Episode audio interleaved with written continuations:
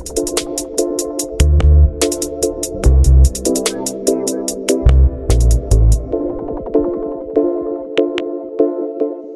right, welcome to Fanatics Football, a football segment of the Fantasy Fanatics podcast. I'm your host once again, James, and I'm joined once again by Nate, Mete, and Terry. What's up, guys? What's up?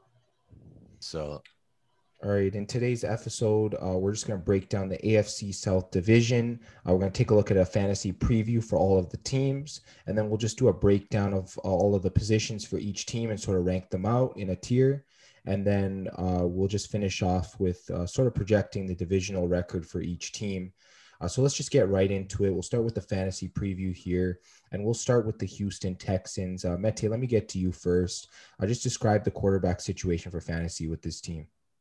All right. So the quarterback fan uh, situation for fantasy in Texas is uh, Houston. What am I saying? Uh, is kind of shaky right now. So I was looking at Deshaun Watson at first.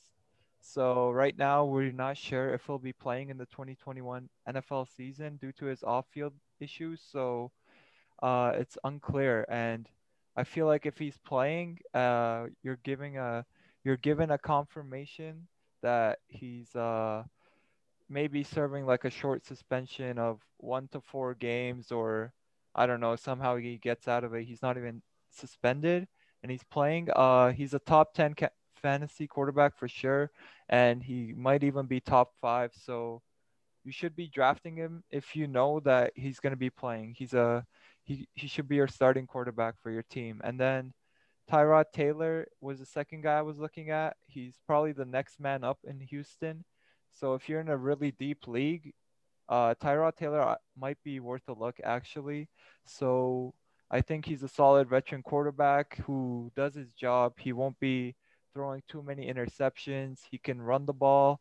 Uh, he probably won't be throwing the ball too deep, but he'll still uh, make smart decisions with the ball. And in deep leagues, he can probably be a backup quarterback. And maybe you could even start him if you have a bye week for your starter or your starter has a bad matchup and Tyrod Taylor has a good matchup. So keep an eye out on him. And then Davis Mills, uh, the rookie quarterback, I think was drafted third round by the Texans. Uh, he might be seeing some snaps later on in the season if either Tyrod Taylor is struggling or if the team is struggling for wins. So, uh, yeah, keep an eye out on Davis Mills as well. He's probably undraftable unless you're in uh, dynasty leagues. Yeah, for sure. I think pretty much uh, these quarterbacks are mostly off the radar unless Deshaun Watson does play. But uh, let's just get right into the running backs uh, for Houston. It's pretty muddy backfield. So, Terry, I'll get to you. I guess who do you project to be fantasy relevant from this backfield? Three guys that are on my radar at the moment. First guy, David Johnson. Everyone was caught off guard with uh, Johnson's performance from last year. I believe he had over a thousand yards total. Uh, having mentioned that, without a star QB down in Texas, I would more than likely avoid drafting DJ at this rate. Uh, I got him in uh, deeper leagues at a high running back three, but in the shallower leagues, I had him at flex. With Phillip Lindsay, it's a shame that uh, he had to go to Texas because he's one of the better league uh, league running backs, and he could easily take the starting job.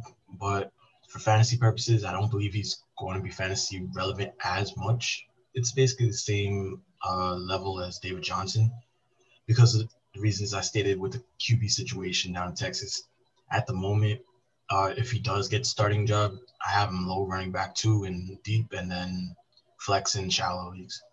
And then third, Mark Ingram. Uh, he could possibly have some weeks where he's easily a running back three, but the problem is we can't give an accurate forecast for which one of these, which one of these running backs, uh, will be fantasy relevant. So just pay attention preseason wise, and then you'll get a better picture of the forecast.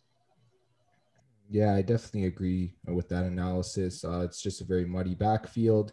Uh, I think we just have to keep an eye and see who sort of emerges as the the top option there. And I guess potentially one of them could get cut, and it might make things a little bit clearer. So we'll definitely have to see about that. Um, let's just get to the Texans wideouts now. Uh, Nate, let me get to you for that. I guess um, who do you like, and where do you project them in fantasy? So for the Texans uh, wide receivers, I have Brandin Cooks, Randall Cobb, and Keke. I think Co Cote. I can't pronounce Kuti or Cote, yeah. Yeah. So I mean, their ceiling is gonna kind of depend on who's playing um, QB.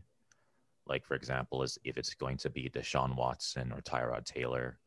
Um, I guess just uh, checking, I guess last year's um, fantasy points per game, Brandin Cooks had 12.8, uh, Randall Cobb at 8.1, and Keke at 8.8. So if Deshaun Watson plays, then you can kind of expect that level of performance from each. But if it's Tyrod Taylor, I think Keke might have um, maybe a little bit of an increase, as considering that Tyrod likes to throw short. So um, there shouldn't be too much of a drop off overall. I think Tyrod Taylor is a good quarterback, but um, there might still be like a little bit of a drop. But all three of those, I think you can um, take a look at them in fantasy. Brandin Cooks maybe like a wide receiver, I guess a wide receiver two, and then Randall Cobb and Keke maybe like a wide receiver three. Yeah, I, I definitely think so. I think uh, Brandin Cooks, uh, he's definitely uh, the main wideout for this team. Um, with Watson, like you said, he'll have at least uh, 12 fantasy points per game in half point PPR.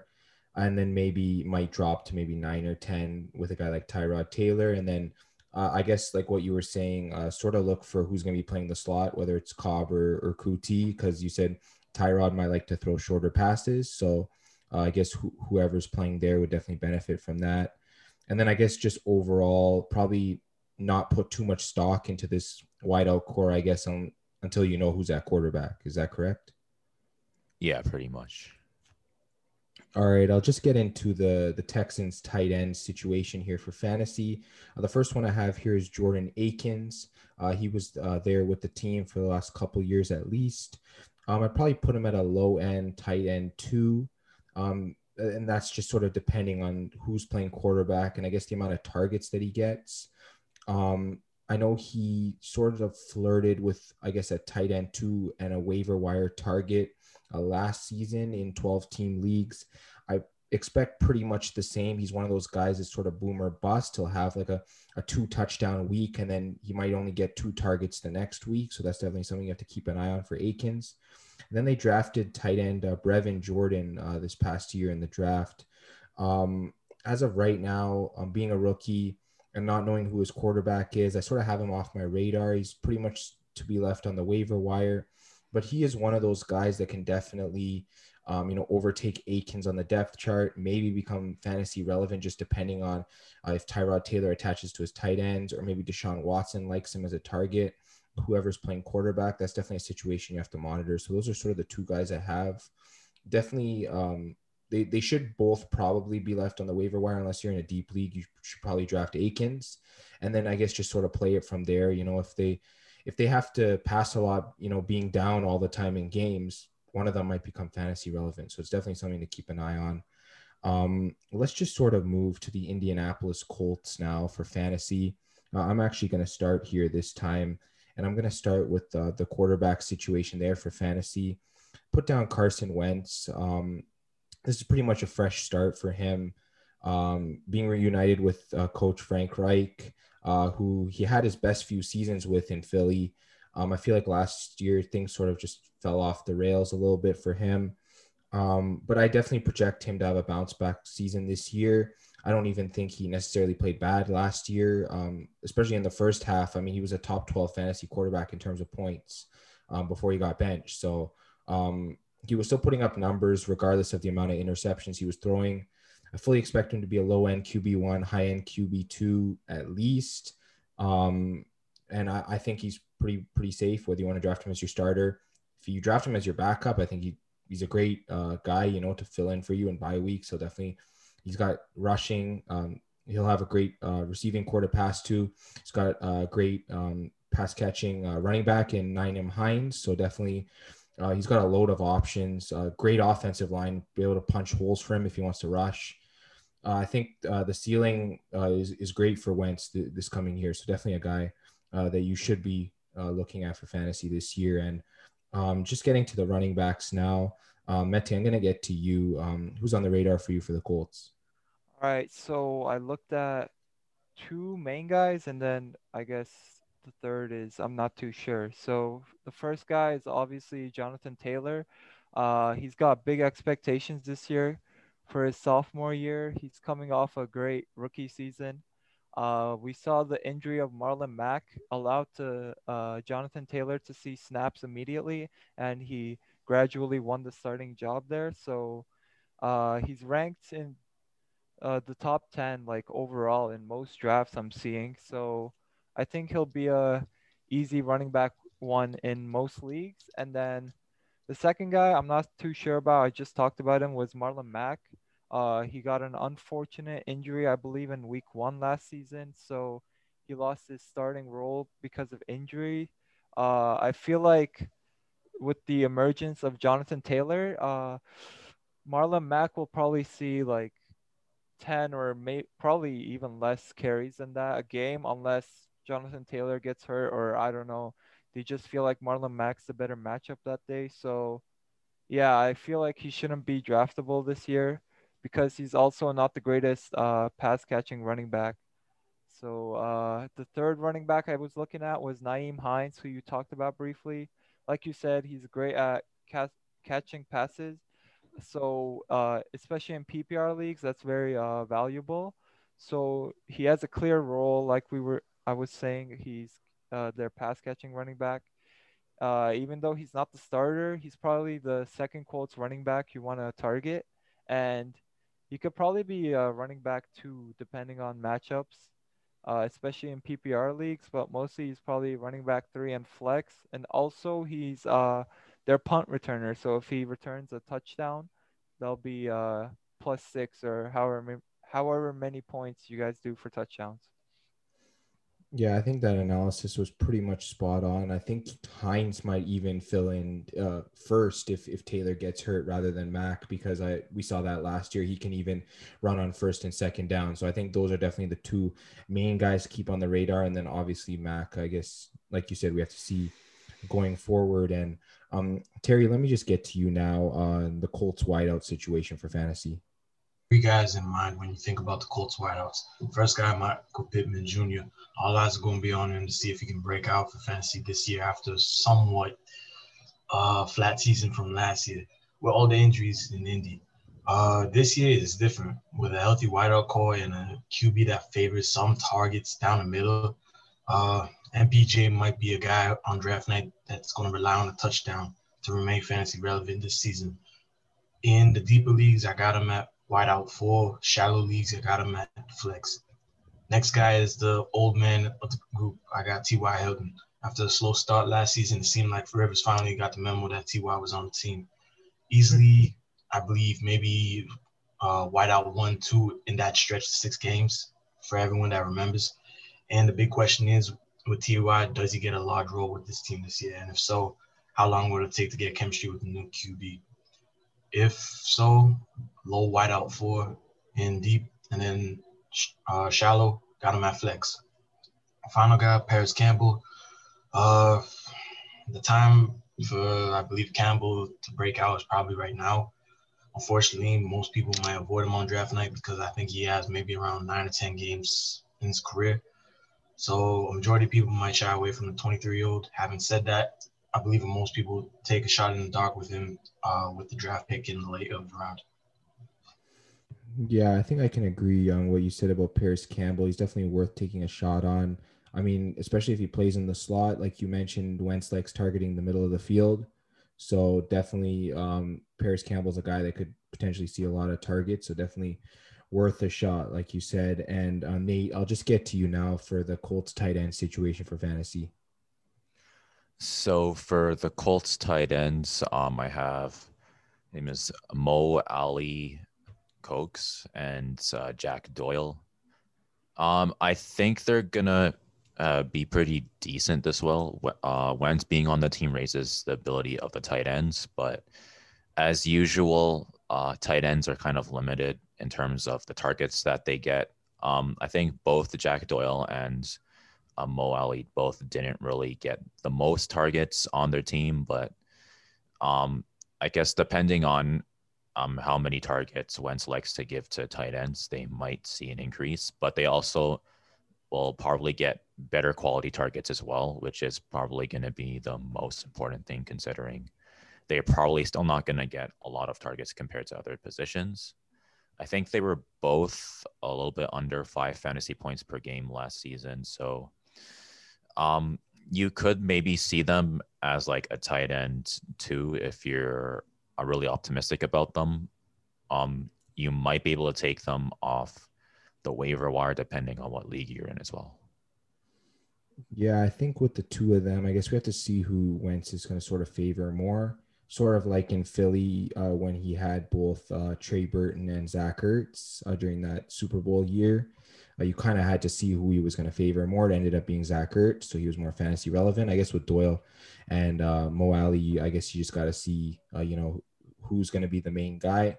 I know uh, Doyle's more the all around guy. Mo Alie's more the offensive guy. So if you, if we see Doyle on the field more, there's a chance that he'll get more targets. But I, I guess in, in, like um, like gun uh, for, formations and so on, you might uh, tend to see uh, Mo Alie-Cox out there uh, primarily. But I guess we'll have to see.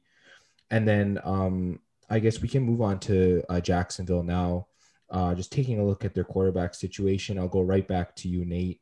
Um, what are we looking at here for fantasy? So for the uh, Jacksonville quarterback situation, um, we have Trevor Lawrence. Um, he's the number one pick in the draft. He's most likely going to be NFL ready from day one. Um, he's getting um, he's going to have a decent men- mentorship in Jacksonville in Tim Tebow. Locker room situation should be pretty good. Um, I guess could take a look at some of his college stats. He threw for over 3,000 yards every year he was in college. Um, I think he, his uh, first two years in college, he got over um, 30 touchdowns, I think. And uh, his completion percent increased every year. So he's going to be good for sure. It's just a question of how good will he be? How fast will he be able to reach his potential? So um, I think he's going to, I guess, possibly be a quarterback um, to this season potentially. All right, and I guess uh, for Gardner Minshew, he's probably only fantasy relevant if an injury happens with uh, Trevor Lawrence. Yeah, for the most part. All right, and um, moving to the Jacksonville running backs for fantasy, I'll just uh, take a look at that. Um, I'll start with James Robinson. He was uh, their running back um, last season. He finished as a, an RB1 last year. Uh, he was in the top 12 for fantasy points, but um, with the addition of Travis Etienne in the first round of the draft last year. I see him sort of dropping to like an RB3 flex option. Robinson will be the go to guy on first downs and potentially second down. So he's uh, definitely someone that you can look at and you should be drafting. Um, probably, like I said, as your third running back, maybe flex option. Um, and then I'll get to Travis Etienne. I feel like that he's also around the RB3 range because of his pass catching ability. They even mentioned that they might want to run him at wideout in gun formation. So he's definitely going to be on the field regardless of how many snaps Robinson gets. So I definitely have him at an RB3 flex um, type scenario. Um, but I even think he has an RB2 potential uh, in PPR leagues. Uh, so definitely uh, Etienne. Uh, I would draft him just a little bit over Robinson, and then in PPR leagues, definitely uh, quite ahead uh, of James Robinson. Um, and then in terms of Carlos Hyde, um, he pretty much should be left on the waivers and probably pick him up if an injury happens to either James Robinson or Travis Etienne. But um, just sort of getting to the wide receivers now. Uh, Mete, uh, who do you have on your radar for fantasy? All right, I got three wideouts uh, from Jacksonville on my fantasy radar, and the first one is Marvin Jones. Uh, he's their big signing this offseason, a veteran wide receiver who should be the wide receiver one in Jacksonville. Uh, so I think he's definitely draftable in all leagues and he'll have rookie phenom Trevor Lawrence, who we just talked about, throwing to him. So that's an that's a addition uh pro in his favor, I guess. And then Um, Marvin Jones, he's getting up there in age wise, but he's still really dependable. So he's uh wide receiver two in deep leagues probably, and wide receiver three slash flex in shallow leagues. And then the second guy I was looking at was DJ Chark. Uh, Chark has been really great the last two years. Uh, he's been putting up amazing numbers. I think two years ago he hit a thousand yards, and then last year he missed a couple games, maybe like four or five, so he wasn't able to hit a thousand yards. Uh, I wouldn't be surprised if he outscored teammate Marvin Jones, and he's the leader in fantasy points for wide receivers on the Jaguars. Uh, he's got great upside, I think. He's the same as Marvin Jones. I put him as a wide receiver two in deep leagues, and then wide receiver three slash flex in shallow leagues. And then the third guy I was looking at was Laviska Shenault Jr. Uh, he was a really fun player to watch. I didn't watch too many Jaguars games, but I know I watched the Dolphins and Jaguars. I think they were playing on Thursday Night Football, and Shenault really impressed me. Uh, he can make players miss. Uh, he can run the ball. They even ran it with him. Uh, and he's listed as their slot receiver this year, but I feel like a breakout season is coming for him. Uh, I talked about the rushing upside. They ran him 18 times. Uh, and then he should be a wide receiver three slash flex option in deep leagues, I feel like. But if you're into drafting sleepers or you try you like try to p- predict breakout years, you should probably uh, look out for Shenault Jr. Yeah, for sure. I think uh, all three of those receivers should be relevant. I mean, if Jacksonville's trail, trailing in a lot of games, uh, Lawrence is going to be slinging the rock, and those three are definitely going to be getting a lot of targets. So definitely something to look out for. And then getting to the tight ends, Terry, uh, it's pretty interesting tight end situation there. Are there any guys that maybe you could take a look at potentially in fantasy? Since I'm usually more of a, I don't know how should I say this, more I wouldn't say stricter, but I don't honestly see anyone at tight end on the Jags I would draft on draft night. I mean, Tim Tebow, he seems interesting because I mean he has the storyline to go into the year being the tight end. I mean, if you look at the depth charts right now at tight end for them, they have Chris Manhertz, I believe Luke Farrell. They just drafted James O'Shaughnessy, I believe his name is, uh, Tyler Davis, and then Tim Tebow's fifth. So realistically, I don't see him being the tight end, but honestly, you just got to pay attention to this uh, position battle during training camp and through the preseason to figure out who's going to be the guy. Outside of that, I mean, look elsewhere on draft night. yeah, I feel like out of the the tight ends on this roster, I think uh, O'Shaughnessy had the most targets last season out of the guys still here. Then you got uh, Chris Manhertz coming from Carolina. You got Luke Farrell in the draft.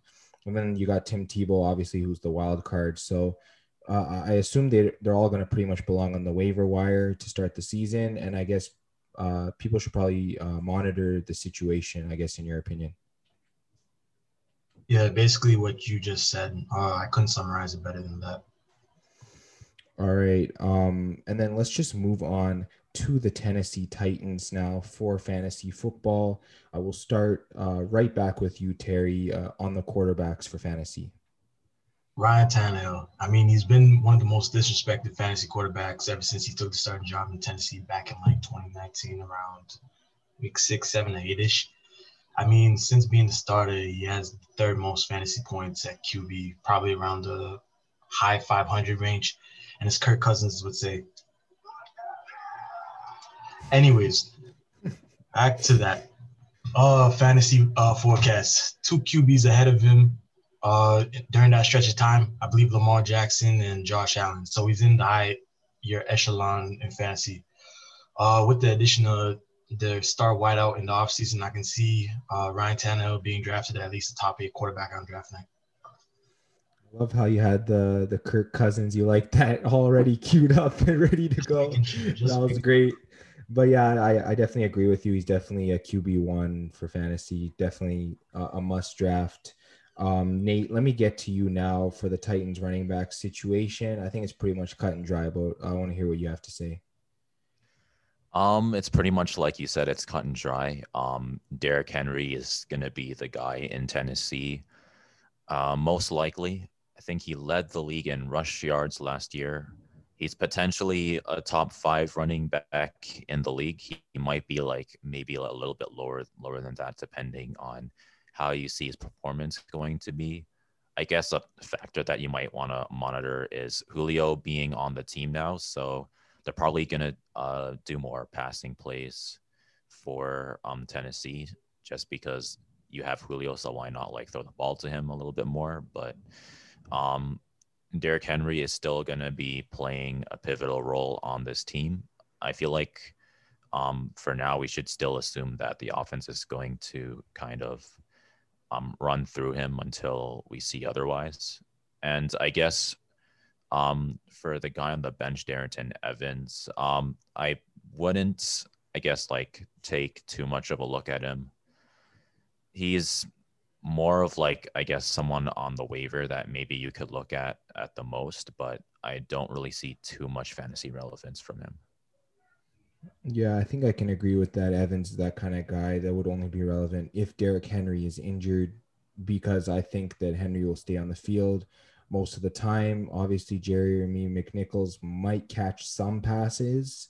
Maybe Brian Hill might as well. But yeah, I think Derrick Henry is pretty much the go to guy here. Um, I'll just get to the Titans wideout situation now.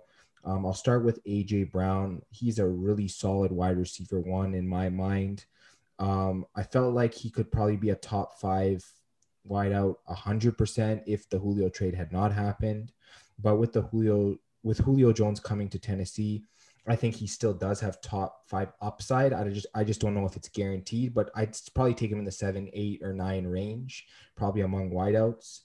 Um, he's really solid. Uh, one of the better younger receivers in the league. Uh, and then just getting to Julio Jones. Um, I know uh, with Atlanta, he was probably in the wide receiver one range, maybe uh, low wide receiver one.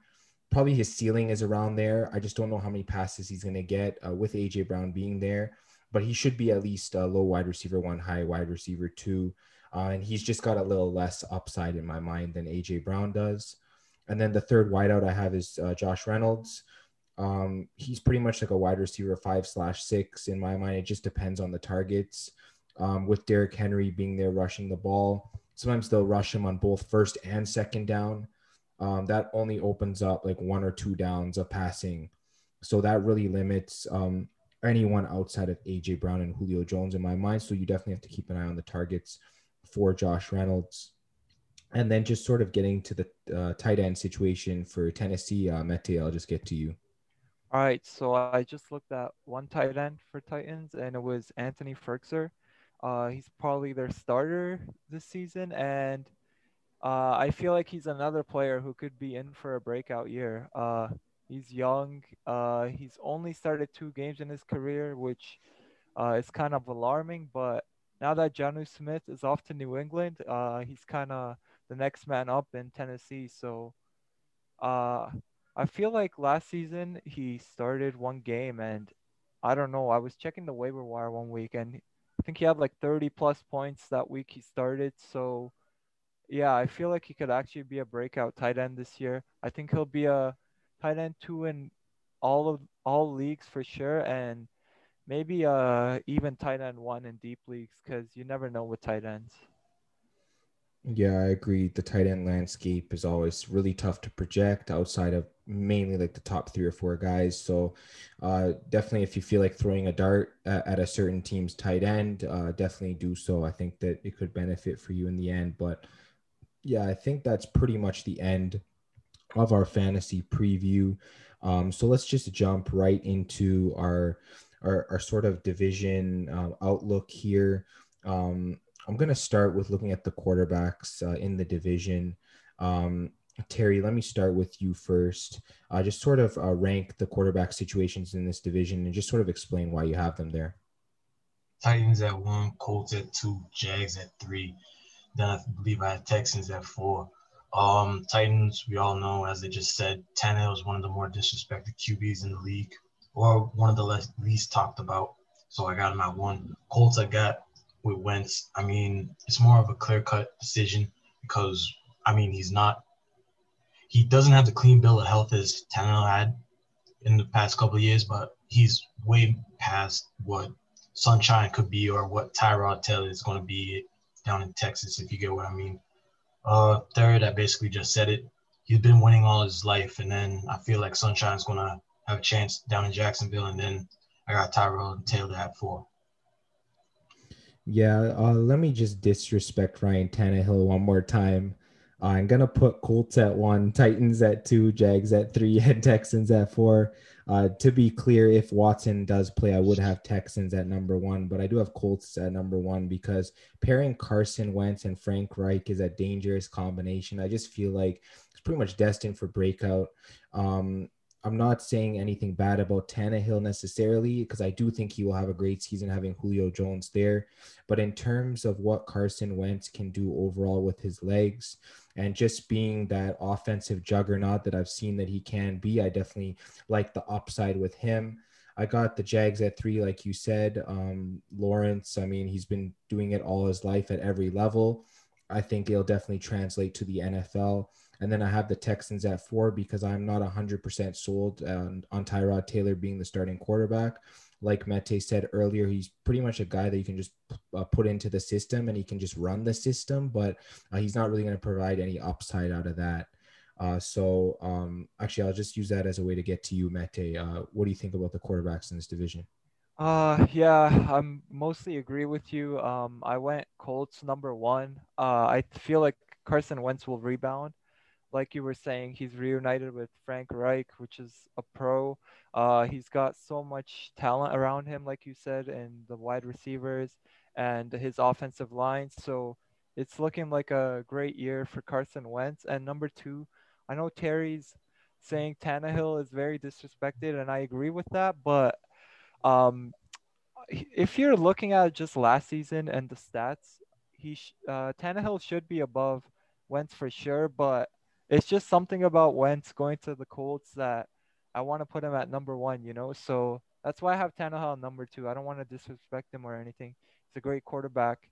And then number three, I went with the Jaguars actually. Uh, Trevor Lawrence, the number one pick. We know about him. He's got so much hype around him. And honestly, if anything happens to him, they have Gardner Minshew, who's also a great quarter backup quarterback. So that's why I went with them at number three. And then number four, like James was saying, uh, easily number one, but we don't know if they have Deshaun Watson to start the year or even if he'll play at all. So, due to that, I wanted to play it safe and pick the Texans at four. Yeah, I think you pretty much summarized my analysis there as well. Um, yeah, Watson should be the best quarterback in this division. The only question is, uh, is he going to play? So, um, Nate, just getting to you, um, wh- where do you see the quarterbacks in this division? So I guess for the quarterback situation, I also put the Colts first, Titans second, the Jags third, and Houston Texans fourth. Um, Tannehill, he's uh, really good. He's uh, really consistent every year. I just feel like Carson Wentz has more upside. He's been able to make it into the Super Bowl before. So um, both teams are also um, playoff level teams, both the Titans and the Colts. So I guess just uh, considering that, I feel like Carson Wentz might be able to take a playoff um, level team um, further than Tannehill potentially. So I put the Colts first. Um, Tannehill, he's good every every year. Like if you see him on a draft board, you should definitely take a look at him. And with Julio being on the team, he's gonna have an even higher ceiling. I just don't know how far he'll be able to take that ceiling um, this year. So I just put him at two. And then um, Trevor Lawrence, he's good. He's gonna be good for sure. I just don't know how good he's gonna be. So I put him at third, and then Tyrod Taylor. Um, he's a good quarterback, but not really um, quite on the level as like maybe the other three. So let's put him at fourth. Yeah, I think um, we're we're pretty much on the same wavelength uh, for this division. Uh, just a couple um, you know players uh, swap between one and two, but I, I get that. Um, uh, definitely uh, going to be a great um, season for this division in terms of the quarterbacks, just seeing development and so on. So we'll definitely have to check that out. But um, I guess this time um, I'm going to start with the skill positions here. Um, just looking at the division, I have the Titans at one, I have the Colts at two, I have the Jags at three, and I have the Texans at four. And I'll just sort of explain. Uh, the reason I have the Titans at one is because uh, their only real weakness is Anthony Firkser, and it, it's not really a weakness. I feel like that um, he's still such a solid uh, tight end. Um, we saw Mete, like you said, last year. He had a start and he played really well. Um, so he's decent. And then they, I'd say they have the best running backs and the best wideouts in this division. Derrick Henry, obviously, we know what he can do. And then just looking at the wideouts, AJ Brown, uh, Julio Jones, Josh Reynolds. Uh, I mean, they got guys that, that can play, uh, that's for sure. So um, definitely number one in, in my eyes. And then number two, uh, I have the Colts. Obviously, their running back room is amazing. Having guys like Jonathan Taylor, Nyheim Hines, Marlon Mack, Jordan Wilkins, they're, they're really solid all the way through. Uh, their wideouts being T.Y. Hilton, uh, Mike Pittman Jr., Parris Campbell, Zach Pascal. I mean, they got guys that can play, they can ball. We've seen them, uh, especially last season. And then tight ends, obviously, um, having guys like Jack Doyle, Mo Alie-Cox. So um, definitely not guys uh, that we can sleep on. Uh, that's for sure. Um, and then getting to the Jags at three, obviously running backs are great. Uh, they have James Robinson and um, Travis Etienne, so definitely two solid running backs there. I could even mention Carlos Hyde because he's a great depth piece. Also, uh, looking at the tight ends, a little bit shaky. Tim Tebow, James O'Shaughnessy, Chris Manhertz, Luke Farrell. Um, a lot of a lot of them are they're just names. They don't really have much value. We'll definitely have to see uh, where they slot in this year. Obviously, at wideout, uh, DJ Chark, Marvin Jones, Laviska Shenault, Phillip Dorsett. I mean, they have some decent wideouts. So put them at number three. And then number four, um, I have Houston here. Running backs, they have a, a, a big room. Uh, uh, David Johnson, Mark Ingram, Phillip Lindsay, Rex Burkhead. We'll have to see how they play. Uh, the wideouts being Brandin Cooks, um, Andre Roberts, Randall Cobb, and Keke Coutee. Um, definitely uh, some decent guys there. We'll have to see how they play. Tight ends leave a lot to be desired as well. Uh, Jordan Akins um, and um, Brevin Jordan, uh, Ryan Izzo. So, uh, yeah, I do have Houston at number four here. All right, Mete, let me get to you for the skill positions in this division. Okay, so I actually agree with your rankings. So I went Titans one. I mean, who else would we put here, right? They just added one of the greatest wide receivers of all time, and Julio Jones. They have Derrick Henry, who just ran for 2,000 yards, and don't forget about AJ Brown. And then they also added Josh Reynolds, so they're pretty stacked skills wise. And even Anthony Firkser, I think he can have a breakout year. So, uh, number one, Titans. Number two, I went Indianapolis Colts. Uh, I mean, you went over pretty much all the names. I feel like their receiver depth could be better than Tennessee, honestly, but um, they just don't match up. Uh, like number one wide receiver wise, nobody matches up to Julio Jones. Although Jonathan Taylor is great, uh, he doesn't match up to Derrick Henry, and then their tight ends are even weaker than the Titans. And then number three, I went Jacksonville Jaguars. Again, you pretty much went over all the names. Uh, they have pretty good receiver depth. They have two great running backs, like you said, but their tight ends are really weak. Like, uh, they don't have much experience as starters. And then number four was Houston Texans. They also have pretty good uh, wide receiver depth. Uh, outside of that, I know they have a lot of running backs. They're like decent running backs. They're not that great. Um, actually, uh, if they give uh, Phillip Lindsay the starter role, he could break out, but we don't know with the stacked room or um, deep room that they have. And then, uh, like we said, their tight end situation is not good as well. Looks like a trend in this division. Yeah, definitely something I can agree on uh, with. And then, um, Nate, let me just get to you now for your skill position rankings. So I looked at rec and rush totals for both teams as well. didn't take into account the um,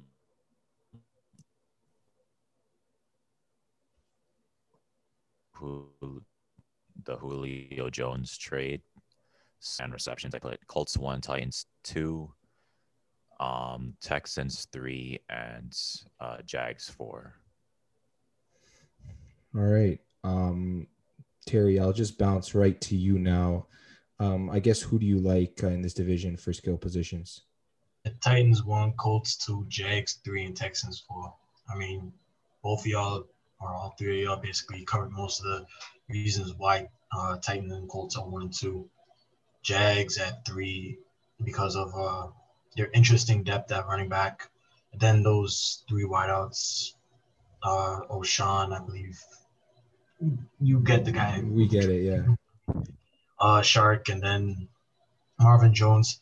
And then the Texans have great depth at running back, but then the question is like, can those depth wideouts and the tight end situation help them out in the long run? And that's the main four I have.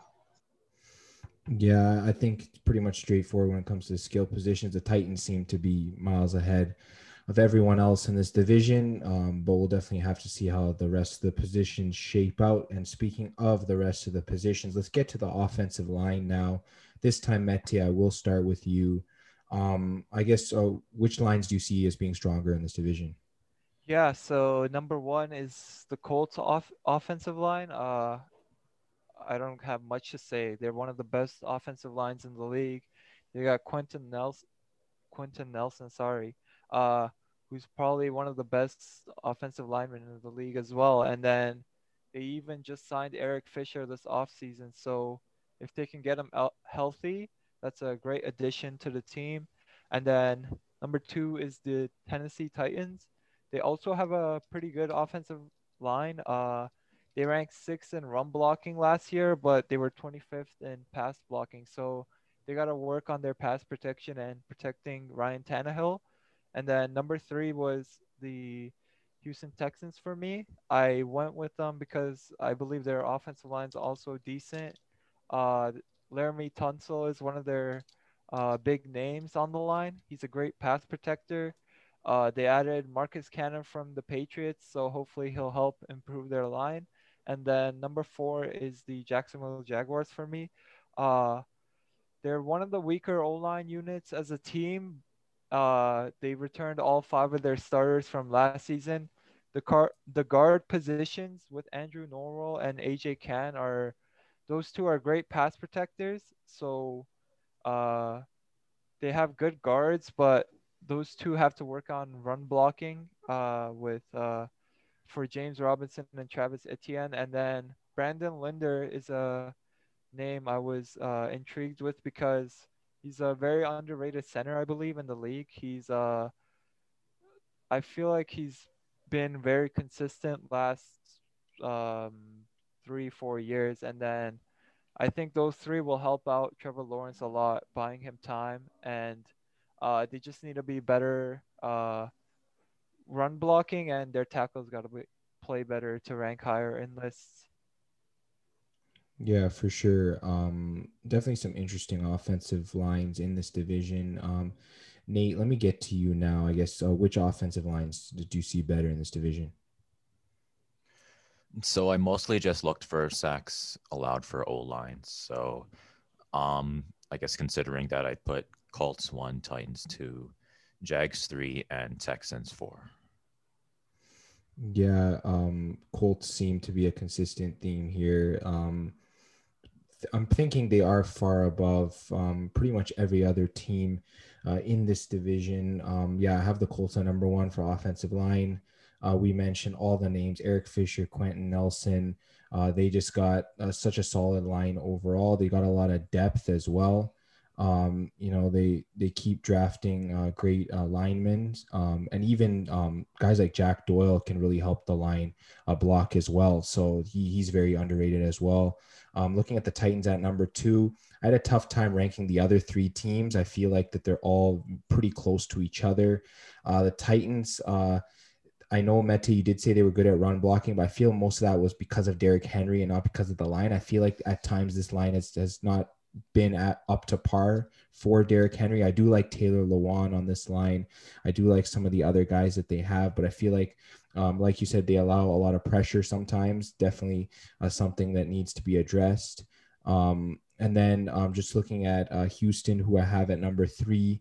Um, you know, uh, you mentioned Laremy Tunsil, Marcus Cannon, and, and, others on this team. They got Lane Taylor as well.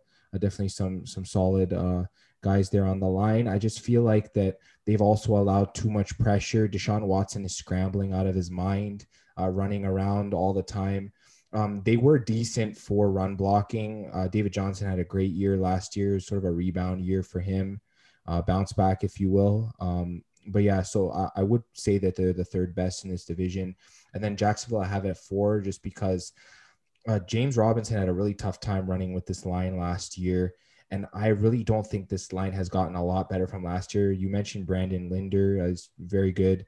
Uh, some of the other guys like AJ Cann and others, but I, I feel like that they should have addressed it more in the draft, and they really didn't. Um, so I would put Jacksonville there at four. But yeah, Terry, let me get to you now for offensive line. Uh, O line, uh, undisputedly, you gotta go with the Colts in the division. Second, Titans, Texans, thirds, Jags, fourth. Uh, I really don't need to say anything about the Colts because y'all basically covered it. Everyone's a top ten blocker at the position. Uh, with the Titans, I mean, I kind of agree with you on the case that Derrick Henry does make the line look better. Uh, but you can see obviously they do poor in the pass a majority of the time, but then they kind of excel or just play decent in the run blocking schemes. I mean, you got Layler, Lewan, Rogers, Saffold, and then Ben Jones. They're all coming back. The big question is that right tackle spot because I believe Isaiah Wilson just got released. So just pay attention to the position battle there in preseason. Uh, Texans, they have mid-tier O-line with guys like Laremy Tunsil, former Pat, as all y'all have been saying, Marcus Cannon, but then they're going to have to rely on like a former retired player in Justin Britt at center. So good luck with that. And then with the Jags, I mean, their interior linemen from the guards in the center. I mean, they're the bright spot in the O line with guys like AJ Cann, Andrew Norwell, and then I believe Brandon Linder. The tackles are going to be the biggest problem. And if you want to keep Sunshine upright, that's where you're going to have to work on this whole entire season.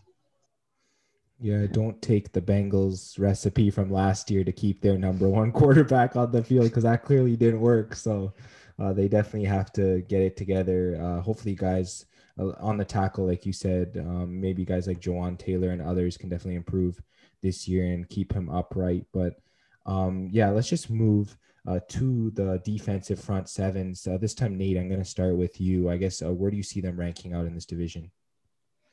So for front sevens, I looked at um, opposing rush yards, opposing rush touchdowns, uh, sacks, tackles, uh, forced fumbles as well.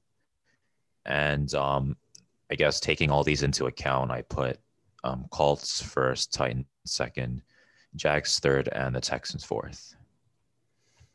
Yeah, um, I definitely uh, agree with uh, most of that. Um, definitely uh, the Colts for me um, I'll just get into mine right now. Um, I had Colts at number one. I was taking a look at some of the players uh, on this defense here. DeForest Buckner. Um, they just drafted Kwity Paye. Um, they got uh, Bobby uh, uh, Darius Leonard. Uh, they got a lot of solid guys here. Um, they generate so much pressure. They can always make tackles. Uh, if you watch this uh, front seven, definitely nothing to worry about for the Colts. Um, I also agree with you. Titans at number two for me. Uh, definitely some good guys they added. Denico Autry they added from the Colts, which is interesting because he was one of the better defensive ends in the division. Now going to a division rival will be interesting. Having adding a guy like Bud Dupree as well, one of the really good uh, linebackers from Pittsburgh coming over there, and they just got a, a solid core overall. Uh, their only issue has been generating pressure. That's one thing that I really have have not seen a lot of from this uh, Titans front seven, but definitely they are able to make tackles and getting guys like Autry and Dupree will definitely make this defensive front seven a lot better in terms of the pressure. Um, uh, I have Texans at number three. Uh, I think that this front seven is pretty underrated in my mind. Um, uh, Whitney Mercilus, uh, Zach Cunningham, uh, Shaq Lawson, uh, Maliek Collins, among others. Uh, these are some solid players. Um, I know we shouldn't be sleeping on them. I guess if they can uh, get uh, better coaching, I think that was probably what the issue was uh, there on the defense. The coaching was not very good last year. I think uh, with a lot of the names they have here, they definitely can can put a good uh, front seven together. And then I do have the Jaguars at number four. They do have a lot of good pieces, though. I, I will have to say guys like Josh Allen, uh, Myles Jack, uh, Joe Schobert, uh, Leon Jacobs, and others. Uh, there are some really good pieces here. They just sort of need to piece everything together because their defense was really poor last season. Um, and yeah, uh, Terry, let me get to you uh, this time for front sevens. Front sevens. I mean, when I look at the defensive lines, uh, how should I say this? Not all of them stood out on paper. But then first off, you gotta go with the Colts and DeForest Buckner. He's the key to this uh, defensive line working down in Indy. And saying that they're gonna have to rely on youngsters like Kwity Paye and Tyquan Lewis to produce in starting roles. With the linebackers, they have one of the more scary units. Darius Leonard, enough said, and then Bobby Kokery, I believe that's what his name is. Forgive me for the butchery.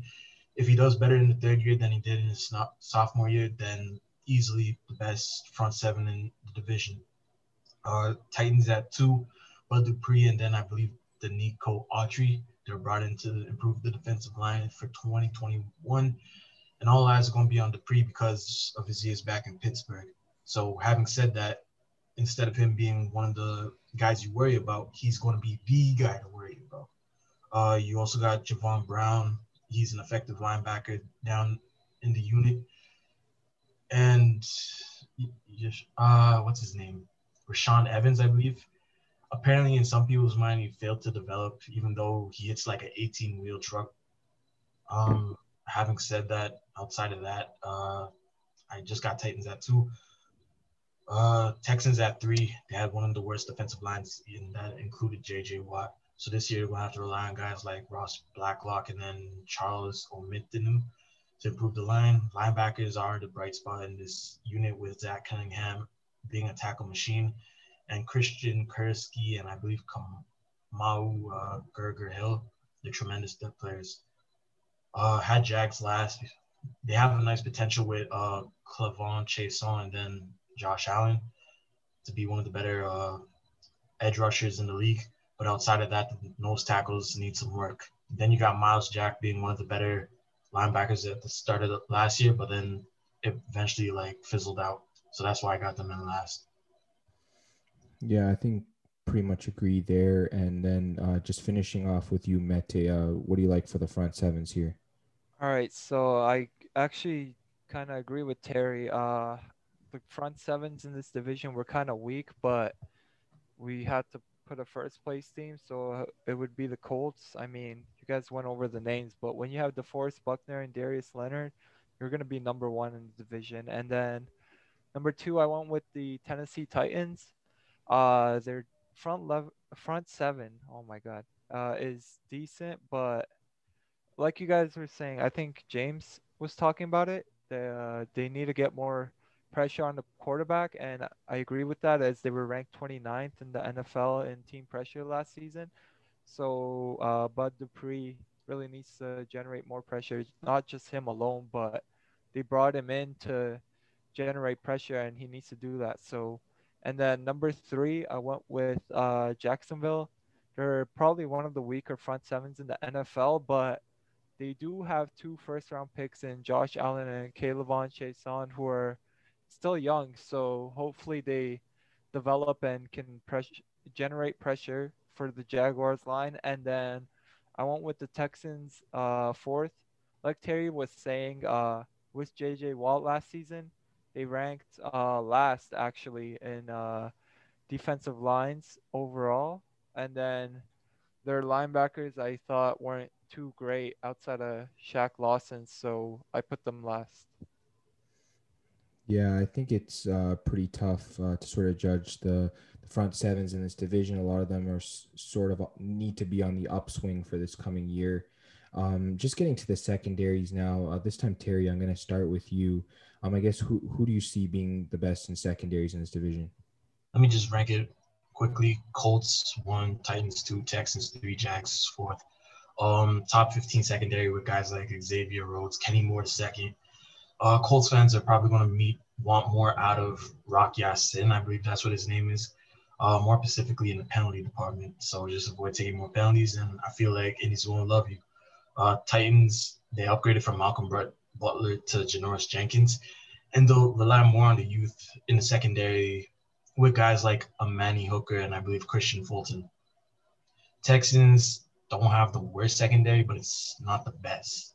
Guys like Justin Reid at safety are reliable, and then you got Desmond King the second, and Bradley Roby, I believe, and uh, outside of that, I believe they're shallow at the position. Then you got the Jags. I mean, the secondary looks rebuilt.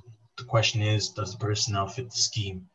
Uh, guys like C.J. Henderson, Tyson Campbell, and Shaquill uh, Griffin, apparently they don't fit the scheme, but in some people's minds, we're going to find out uh, when they start playing in week one. Yeah, for sure. Um, definitely some secondaries that are, you know, pretty average. Uh, they just need to sort of improve. The young guys need to step up. But um, uh, I'll get to you now for secondaries. Yeah, I'm uh, with Terry. I went Colts one. Uh, he talked about Xavier Rhodes already, but um, two seasons ago on his last year with the Vikings, a lot of people were not happy with his play, and he rebounded amazingly with the Colts last season. And I think he had one of his best seasons in his long career. And then I like their safety, Julian Blackmon. So that's the best secondary, I believe, in the AFC South. And then I went with the Tennessee Titans at two. Uh, they lost Malcolm Butler, but they um, added Janoris Jenkins to replace him. So that's a good pickup. Uh, I like Kevin Byard. I feel like he's one of the better safeties in the league for sure. And then they'll be relying on their youth. Uh, Caleb Farley, Kristian Fulton, and Amani Hooker. Those are uh, 22 year olds, and they're going to be first time starters in the NFL. So we'll see how they pan out. And then the Texans, I went with number three. Uh, their secondary is honestly not too bad. Uh, Bradley Roby and Desmond King, they've been pretty solid last season for the Texans. And then Justin Reid, I believe, is a good safety as well. He's been pretty consistent for the last couple years. And then Jaguars, I went with number four. Uh, they're kind of like the Titans. They have a lot of youth in their secondary, and right now we're just uncertain how they'll pan out. Uh, so I think they're like good. They're good. Sorry, but honestly, they probably need time to develop, and you might be wondering, oh, the Titans are young, and why would you not put them uh, lower? But they have uh, veterans in Janoris Jenkins and Kevin Byard to help them out, I believe. Yeah, I mean, uh, some of the the points you made were really solid there.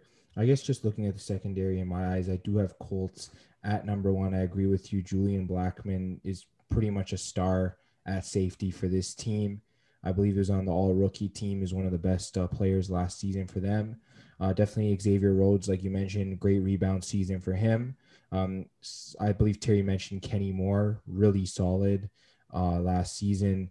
Um, just looking at uh, the secondary for them, yeah, they're really solid. Um, you know, they were able to frustrate teams, you know, like Green Bay and others uh, with their great coverage. I definitely like what they're doing there.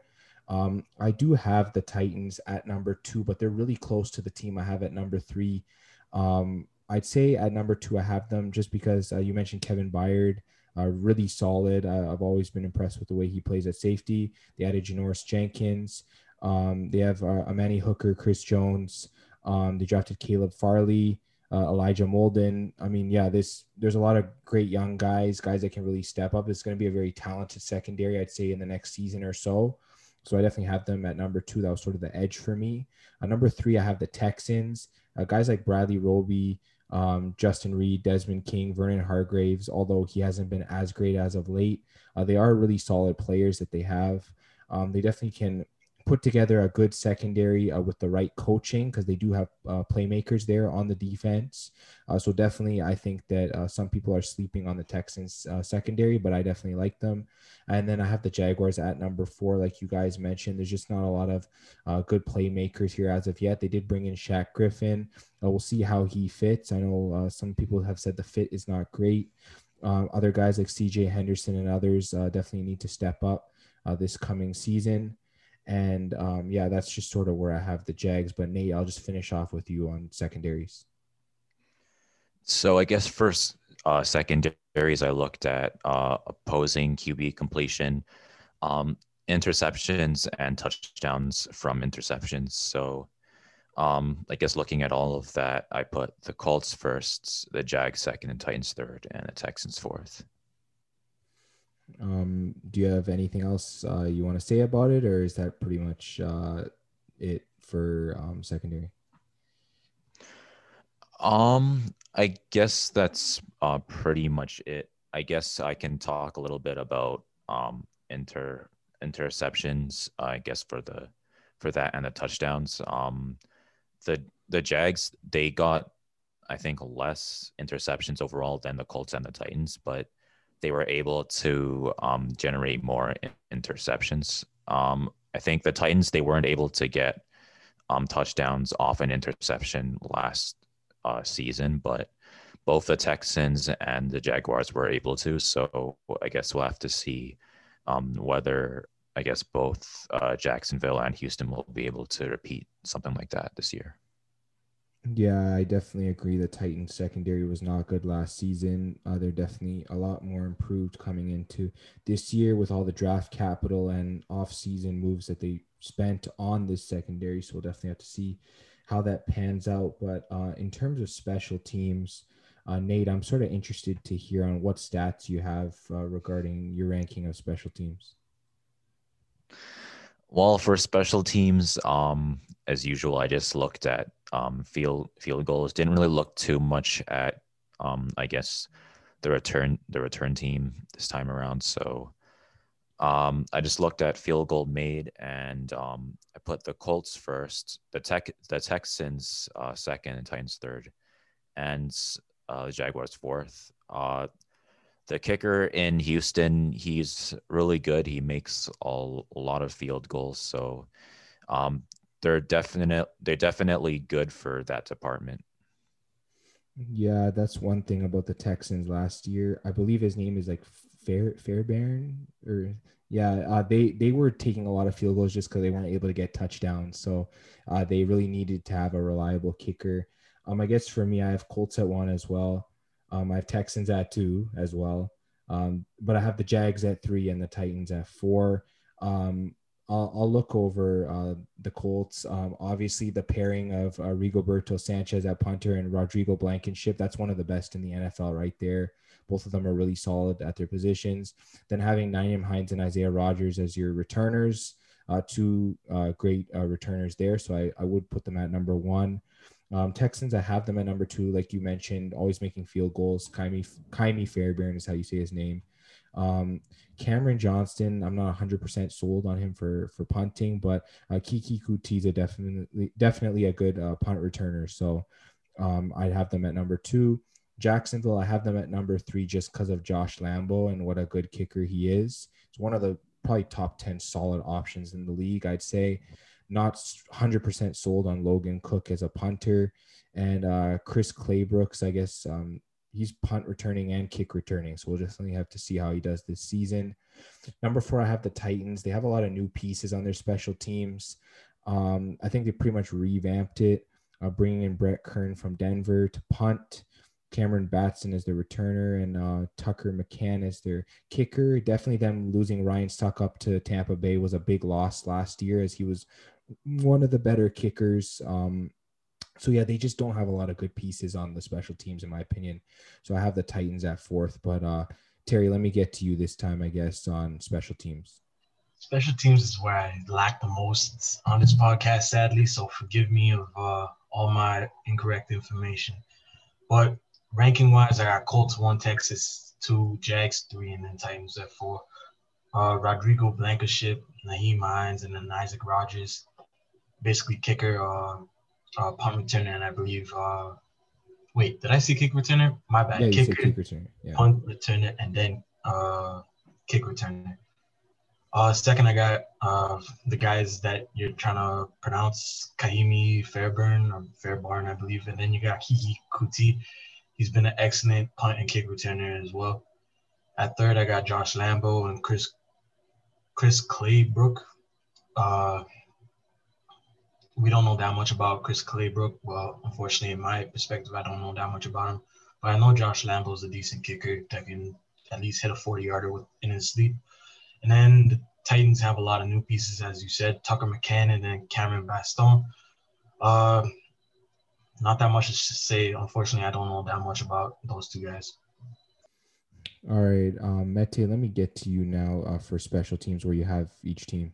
Yeah, my ranking is exactly exactly the same as you and uh, Terry's. I have Colts at one uh, for the reasons you guys were saying, and they were also ranked.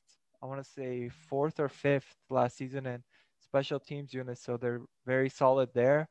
Uh, number two, I went with the Texans. Uh, you guys talked about all the names. Uh, I'll just talk about Keke Coutee a bit. Uh, I'm a big fan of his actually. Um, he's going to be returning their punts and kicks. And last season, I picked him up uh, in one of our leagues um, late in the season and was putting up great points. So uh, look out for Keke Coutee. And then number three was the Jaguars for me. Uh, they were actually surprisingly ranked kind of high um, in the special teams units for 2020. I think they were, I want to say 14th. Uh, I didn't write it down, so I'm just uh, guessing it. But I know they were like mid-level, and then uh, they have Aldrick Rosas, like we said. Um, I'm surprised he's not on the Giants still. I thought he was a pretty good kicker, but I guess uh, he's here in Jacksonville now. And then number four, I went with the Titans. Uh, they were ranked 24 last season as a special teams unit, and then I don't know, I couldn't really recognize their names, but I guess it's because, like you said, they revamped their uh, special teams unit. So we'll have to see how they do this season. Yeah, um, I think it's uh, it's going to be interesting to see um, how special teams uh, impact each one of these teams. But let's get to coaching now. Um, I guess I'll start. Um, I want to say that uh, I have Colts at number one. Frank Reich really turned around this team last season, made them, I mean, a playoff contender um, with Philip Rivers at quarterback. I mean, Rivers, you know, just finishing off his career, he turned this team to really to a really solid uh, offense, and I was really impressed by that. I think he he's going to be a solid coach. Plus, pairing him with Carson Wentz is probably going to elevate his status as a coach in the league even higher uh, if he can definitely turn around uh, Wentz's career and sort of get it back on track. So I have him at number one. Uh, number two, I have the Titans. Mike Vrabel, obviously former Patriot, I kind of have a soft spot for him. Um, he's a great coach. Um, I mean, he's taken like average pieces on this defense and made them solid enough to make the playoffs every year. You got to give him the credit for that. Um, and then obviously them losing Arthur Smith on the offense is going to be tough, which is why I couldn't have them at number one. Todd Downing, we got to see how he does this season. Uh, so I definitely have the Titans at two there. I'm at number three. I have the Jacksonville Jaguars, and the reason I have them there is because Urban Meyer's pretty much won at every single level except for the NFL. So now is the time where he has to prove that he's a, a winner. Um, he's definitely hired a, a, great coaching staff around him. So uh, I do have them at number three because I think that he can produce wins at the NFL level as well. And then at number four, I have the Texans. Uh, I'm not trying to hate on David Culley. Uh, everyone was saying that he was eventually going to be a coach in the league, and now here he is as a head coach. Uh, I definitely got to see uh, what he does with this team. Obviously, uh, defensive coordinator uh, Lovie Smith. we've got to see what he does to sort of revamp this defense. Um, and yeah, um, I definitely think that he will get more respect. We just sort of need to see results with him. Uh, this time, Mete, uh, I'll get to you next. Okay, so we're actually kind of uh, we don't have that many similarities in our list for once. I went with the Titans that one. Uh, I like the job that Mike Vrabel has been doing in Tennessee. He's been coaching them for three years, and they haven't had a losing season under him yet. They've been nine and seven uh, at worst, and then he took uh, the Titans to AFC Championship game in 2019. Uh, he's got a 29 and 19 regular season record and a two and two playoff record. So I think he's number one in this division. Number two, I went with Frank Reich. Uh, I like the point you made about uh, Carson Wentz. If he can turn his career around, uh, then he should definitely get some credit for that. Uh, he's also been coaching the Colts since 2018. Um, 28 and 20 regular season record and one and two playoff record for Frank Reich as the Colts head coach. And then number three, I went with uh, David Culley's actually. Um, I believe this is his first NFL head coaching job, but I'm putting some respect on his name because he's had a lot of experiences with NFL teams prior to the Texans.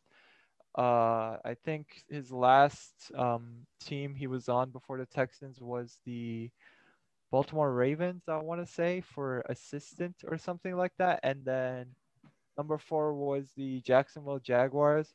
Uh, Urban Meyer is a great NCAA coach. We know that, but now he's um, going to be playing or he's going to be coaching uh, in the NFL. So uh, I think it's a much different game, uh, NCAA and NFL. And then he also took a three year hiatus from coaching.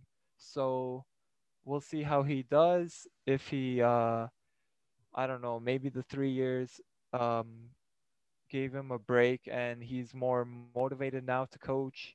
And then he's also uh, going to be coaching the worst team in the NFL uh, last season, record wise. So that's also working against him. So we'll see how he does. Yeah, for sure. Um, and then uh, Nate, just getting to you, uh, where do you see the coaches in this division? So I guess for the coaches, I kind of just looked at each team's uh, record last season. Um, I put the Titans first, the Colts second, Texans third, and the Jags fourth. Um, both um, the Colts and the Titans were able to make it to the first round of the playoffs. Unfortunately, um, they both fell to really good teams. Um, the Ravens beat the Titans in round one by I think seven points, and the Colts lost to the Bills by three points. So it they're both games that could have went either way, especially the Colts game. Um, that really impressed me how far they were able to um, push, I guess, push the Bills. And I guess for uh, Jacksonville, I think they're gonna be in a better spot than Houston this year, but um, the record was worst last. Uh, I think last year. I think they had like one win 15 losses. So not the best season by Jacksonville, um, but I don't think they're going to have a repeat of that this season. Yeah, I guess um, you pretty much echoed Mete's point there. Urban Meyer has to come in and coach the worst team of the league last year, so um, it is going to be a, tough uh, task for him. Uh, Terry, let me get to you now. I guess on on coaches. Yeah, I think if anyone saw Urban Meyers playing on the field, I think they would have a heart attack down in Jacksonville, Mente. Anyways, um, my rankings, I believe I had who was it? Titans one, Colts two, Jags three, uh, Texans fourth. I think as both of y'all had different um rankings this time, so thank God for that. Um, first guy, oh my God, this is why I hate it because I can't remember these guys' names. Um, I think it's Mike Variable you're starting with. Thank you. Vrabel first. um, Frank Reich second. Uh, we don't know what's going to go on with Carson Wentz, even though he has chemistry. Uh, third, I have Urban Meyer just because of his uh, basically his resume across like almost every coaching, well, in coaching in general. And then fourth, I basically got whoever's on the Texans, if you get what I mean. Besides that, uh, I think it is self-explanatory. I ain't really got that much else to say. This guy loves disrespecting bottom tier teams, but I guess we'll just we'll go with that. And uh, all right, let's just sort of go through our, our totals. Um, I'll start off by saying uh, the Colts ended up finishing at number one for me. I had the Titans at number two, and I barely had the Texans edging out the Jaguars at number three, and it was just by one point, which is interesting, twenty three to twenty four. So um, I think the Texans. Uh, from this, I, I just think that uh, the Texans are not as bad as everyone thinks they are. I think everyone's thinking they're going to go 0 16 if Deshaun's not there or whatever. I don't think that'll be the case. They might have two or three wins at least. Uh, so definitely uh, something that I sort of t- uh, took a look at. But yeah, that's my rankings. And uh, Terry, I'll get to you. My rankings, I believe I had Indy at one, Texans at not Texans, Titans at two, Texans at three, and then Jacksonville at four. Basically the same thing. I can say, like you, uh, a lot of people assume that without Watson, it's going to be a horrible team, but I feel like their defense might help them out in a couple of games. And that's all I got to say for that. Yeah, Nate, let me get to you now, I guess, on your totals. So for my totals, I had the Colts one, Titans two, Jacksonville three, and the Texans fourth. Um, although I put the Texans fourth, I don't think they're gonna get absolutely destroyed. I don't think they're gonna have like a 115 or an 016 season this year. Yeah, I think it's a similar um, thing between all of us. I, I think that the Texans, we don't feel they're as bad as a lot of people are saying they are. But yeah, Mete, let me get to you now for your totals. Same list as Nate. Uh, Colts one. Um, if Wentz plays even close to his MVP season, uh, this team's going to be really hard to beat. Uh, Tennessee at two. Um, they're really good as well. Their defense is not the greatest though. Number three, I have Jacksonville. Uh, I like the youth they have, and I think Trevor Lawrence can help them out to be the third best team in this division. And then I went with Texans at four. Yeah, um, I think pretty much in agreement with the Colts and Titans being at the top, Texans at Jags being at the bottom. That's pretty much the hierarchy in this division. Um, and then I guess uh, we'll move now into the projected record in the division for each team. Uh, Nate, this time I'm going to start with you. Um, I guess where do you uh, see uh, teams finishing in terms of their divisional record? I guess um, for projecting the divisional records, um, I put the Colts as uh, five one, the Titans four two, the Jags two and four, and Texans one and five. Um, I feel like the Colts they can beat um, any team in this division, so I think they'll be able to beat every everyone at least once, and then they might be able to get another win off of either Jacksonville or Houston. And um, Titans, it's kind of like a similar situation. They can beat any team in this division. They might not be able to, um, I guess, beat every team twice. There might be like an upset somewhere.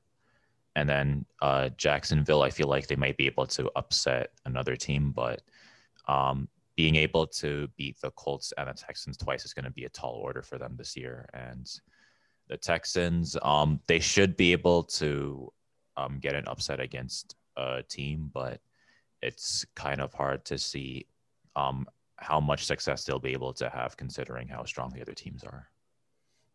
Yeah, I, I think I can agree with you mostly there. Uh, I'll start with the Texans. I had them one and five. Um, I think that they um, they lose the first game of the season um, to the Jaguars because I know the Jaguars do start out pretty hot uh, a lot of times. Uh, even last year, they won their first game of the season. They didn't win after that. So, I mean, the Jags are known for a hot start. So I think the Texans, they lose early on, but I think they get their win in Jacksonville later on in the season because, you know, uh, these young guys aren't used to such long seasons. So maybe the, the Jags might drop a game there. So that's where I sort of see Houston getting their win uh, against this division. Uh, Colts, I have them at four and two. I have them beating the Texans, uh, the Titans, and the Jags at home. And I think they'll also beat the Texans on the road as well. I have them losing to the Titans at home. And then the last game of the season, if they rest starters, I also have them losing to the Jags um, in Jacksonville. Um, yeah, I'm projecting Colts to sort of be leading this division. Uh, if they rest guys like Wentz, Taylor, um, and T.Y. Hilton and, and guys like that, Buckner, um, Leonard, and these guys, yeah, I definitely can see Jacksonville's offense sort of capitalizing on them. Um, I have the Jags at two and four. Um, they'll get that early win uh, in Houston, and then potentially they'll get that late win against the Colts. And then other than that, I think the other uh, games in this division, uh, they'll probably lose those. So they'll shake out around two and four. Uh, the Titans, I have them at five and one. Uh, I see them being really strong against the teams in this division. Outside the division, I'm not sure. I think the Colts might be a bit better. Um, I have them beating the Colts uh, at home, winning in Jacksonville, um, beating the Texans at home, beating the Jags at home, and beating the Texans in Houston. And their only loss comes in Indianapolis. So, um, yeah, I think that the Titans should be really solid uh, against the rest of this division. But uh, Terry, let me get to you now. Uh, Titans five and one, Indy five and one, Jacksonville four and two, not four and two, two and four, and I got Texans at one six. Honestly, I feel like in that late game between Indiana and I feel Jacksonville, Indiana's depth is going to be uh, more stout compared to the Jacksonville Young Guns. Um, I feel like Jacksonville will beat out the Texans, leaving Texans at 0 6. And I feel like Tennessee and Indiana will beat each other one each. So then that makes up for the five and one records. And I feel like the Texans might be the punching bag of this uh, division this week, uh, year. All right, and then Mete getting to you for your divisional records. Yeah, so I went Colts at four and two, probably five and one if they're not resting their starters at the end of the season. But like you, um, projecting them to be resting their starters, and then uh, Titans five and one. I think they lose to the Colts. Wait, I don't think I did. I say the Colts lose to the Titans and Jaguars before. Yeah, yeah. Okay, okay. So then, yeah, Titans will lose to the Colts, and that gives them five and one. And then Jaguars, I did uh two and four. I think they'll beat the Texans and uh they'll beat the Colts last game of the season or last week of the season, same thing. And then uh, one and five, I went with uh, the Texans. Um, they're gonna beat Jacksonville once and then lo- lose to everyone else. Yeah, I think the Texans they should be able to get at least one win in this division, right? Like, I mean, there's there's probably going to be an upset at some point.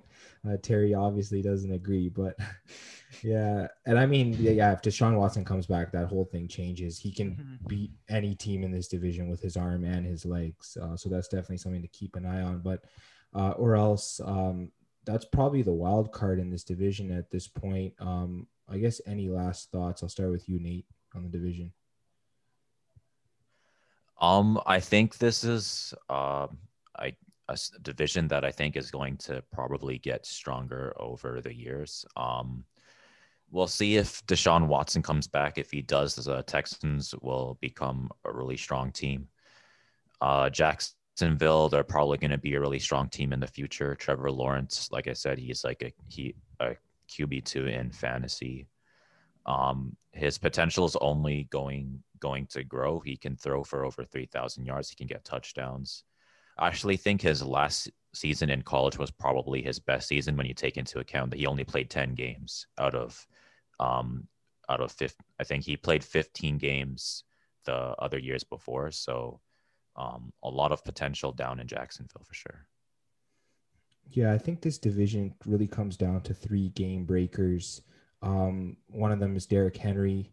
Um, another one is Deshaun Watson, and I think the third one is DeForest Buckner. I think um, if any of those three guys are not in the lineup for a game, I think that really puts their team at a disadvantage. Um, I think uh, those three teams, um, the the Texans, the Titans, and the Colts, are really reliant on those three players. Um, so if anything happens to any of those three, I think that Jacksonville could could really uh, step up because Trevor Lawrence is is sort of going to develop into that type of player as well, I believe. So um, there's a cornerstone in each one of these franchises. I think that they can sort of build around. Um, I don't know, Mete, do you have any last thoughts on this division?